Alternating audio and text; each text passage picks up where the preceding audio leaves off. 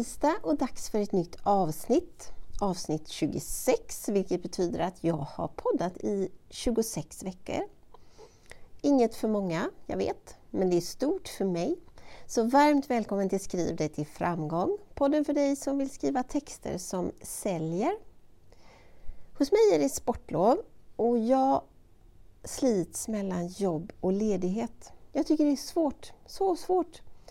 Inte om jag reser bort, då har jag oftast eh, planerat mitt jobb så att jag kan vara ledig. Men det här sportlovet så är vi hemma och vi tänker oss att hitta på små aktiviteter, något här och där. Och jag har failat i hela min planering. Jag har en hel del jobb kvar att göra.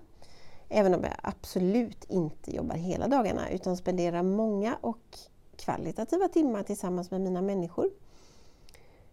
Men jag har dåligt samvete när jag jobbar samtidigt som jag känner mig frustrerad över att inte hinna slash kunna jobba som jag vill. Ledig på hemmaplan är ett stort dilemma tycker jag. Jag hinner oftast inte känna att jag är riktigt ledig. Och det är ju självförvållat, jag vet det. Men då pratar jag inte om helger naturligtvis, utan om skollov. För jag kan inte riktigt jobba i ett hus fullt av aldrig så fina människor. Jag kan inte det. Eh, och det är, det är om det här jag vill prata om idag. Hur vi skriver bäst. Hur jag skriver bäst och hur du skriver bäst. Vi är alla olika och jag skriver, jag skriver som bäst när jag är ensam. Och det försvåras en aning av, av att skriva är ju det jag faktiskt gör i jobbet varje dag. Jag skriver åt mig själv, jag skriver åt andra och jag skriver tillsammans med andra. Och det försvåras i sin tur av skollov. För att inte tala om covid, när vuxna skulle arbeta hemma och skolungdomar skulle gå i skolan hemifrån. Man kan tro att jag inte fick mycket gjort då, men så är det naturligtvis inte. Såklart jobbade jag, såklart skrev jag och såklart höll jag varenda deadline. Men jag gillade det inte. Jag trivs helt enkelt inte att jobba på det viset. Kanske är det därför jag verkligen inte gillar att jobba i kontorslandskap, kom jag på nu. I kontorslandskap har jag suttit vid flera tillfällen och på olika arbetsplatser genom åren. Och nej, jag gillar det inte. Jag har blivit kallad bakåtsträvare, men det är inte så heller. Jag bara trivs inte när det är för mycket surr runt mig. Jag tycker till exempel väldigt mycket om att lyssna på musik, men inte när jag skriver. Jag tycker väldigt mycket om att umgås med mina människor, såklart. Men inte när jag skriver. Jag vill ha det alldeles tyst omkring mig om jag får välja. En, en eh, drömarbetsdag, en absolut drömarbetsdag för mig är när jag får sitta ensam hemma i mitt hus och skriva i total tystnad. Det är lite som att jag inte kan koncentrera mig om jag inte är själv. Och jag har inga svårigheter med koncentration egentligen. Det är mest att jag blir splittrad och försöker räcka till i alla ändar. Eh, jag lyssnar på någon som pratar i rummet bredvid. Jag vill vara med där samtidigt som jag vill sitta kvar och skriva. Det går ju inte att räcka till i alla ändar, det, så är det ju. Det är sedan gammalt. Och jag vet ju det. Ändå är det just det som sliter och drar i mig. Som splittrar och till och med kan få mig faktiskt lite på dåligt humör, får jag erkänna. För mig tar det en stund att komma in i rätt flow varje gång jag har blivit avbruten. Att skriva i sig, det går fort för mig. Det går lätt. Men det där med att ständigt bli avbruten, det är, det är inget bra. Men jag ska inte bara babbla om hur jag bäst skriver. Det är egentligen inte så intressant för någon annan än för mig. Ju.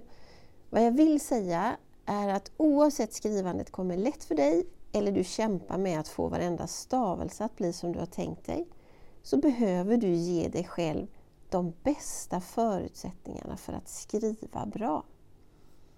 Du kan inte påverka allt, men det du kan påverka tycker jag att du ska påverka.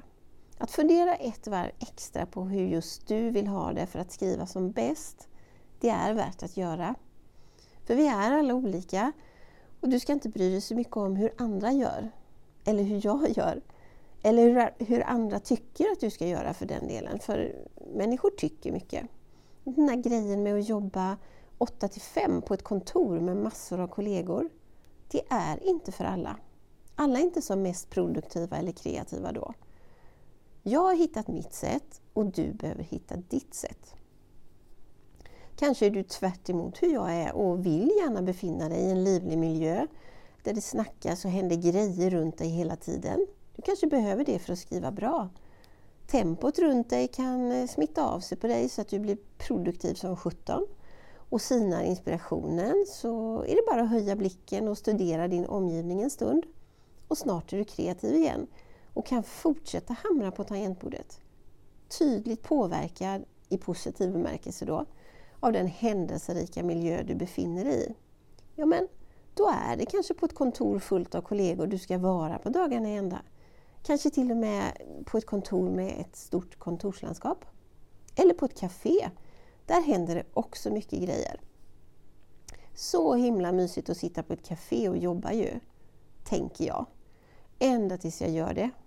Det händer ibland faktiskt att jag sätter mig på ett mysigt café med en stor kopp kaffe och tänker att här ska jag sitta och skriva hela dagen. Och ungefär i samma stund som kaffet är slut så inser jag att det inte alls är min bästa jobbmiljö, hur gärna jag än vill. Skriver gör jag ändå om jag bestämt mig för det, men jag tycker inte det är lika roligt. Det där med att sitta på ett café och skriva, det är, det är lite romantiserat i mitt huvud och ingenting som funkar i verkligheten.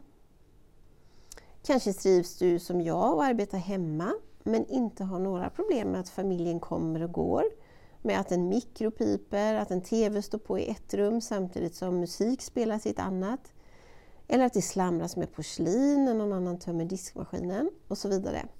Ja men eh, grattis till dig då säger jag. Då är skolloven inga problem för dig. Och jag är ganska avundsjuk på dig som känner så. När jag pluggade till journalist för många år sedan så hade jag en lärare som arbetat i många år på både tidnings och eh, radioredaktioner. Han lyssnade alltid på musik när han skrev. Och olika musik för olika sorters eh, texter. Klassisk musik när han skrev på en sorts texter och annan musik för andra texter och så vidare. Också det kan jag känna mig lite avis på. Musik är fantastiskt. Tänk om hela huset kunde dåna av underbar och bra musik samtidigt som orden bara skulle rinna ur mina fingrar och landa perfekt och precis som jag tänkt mig. Wow! Vilken drömtillvaro det låter som. Men jag vet ju att det inte är så för mig. Det funkar inte så. Jag funkar inte så. Jag har hittat mitt sätt och jag försöker så ofta jag kan skapa mig förutsättningar för att jobba precis så som jag vill, så som jag jobbar bäst. Det här pratar jag mycket med mina coachingklienter om. Om att hitta sitt sätt att underlätta skrivandet och också ge sig själv möjligheten att skriva under de förutsättningarna. Och det kommer att underlätta för dig, jag lovar det. Att skriva är inget du gör eh, enkelt en liten stund här och där, när tid finns. liksom. Att skriva bra texter kräver sin tid, kräver sina förutsättningar och kräver sitt engagemang. Så är det i allmänhet, men för dig som har svårt att skriva i synnerhet. Innan jag slutar, ja jag vet, det här är ett superkort avsnitt, eh, så ska du få en, eh, vad ska vi kalla det, en övning av mig, eller läxa, eller nej, uppdrag. Uppdrag är nog det bästa ordet. Så här, jag vill att du funderar över hur du skriver som allra bäst. Fundera inte snabbt och konstatera att du vet det på en gång, att du har svaret. Fundera på det på riktigt. När du skriver nästa text, vilken miljö befinner du dig i då? Ljudmässigt, rörelsemässigt, intrycksmässigt och så vidare. Och hur fungerar det för dig att skriva där och då? Gör sedan likadant vid flera tillfällen under kommande vecka eller veckor beroende på hur mycket och hur ofta du skriver. Och skriv gärna ner vad du kommer fram till.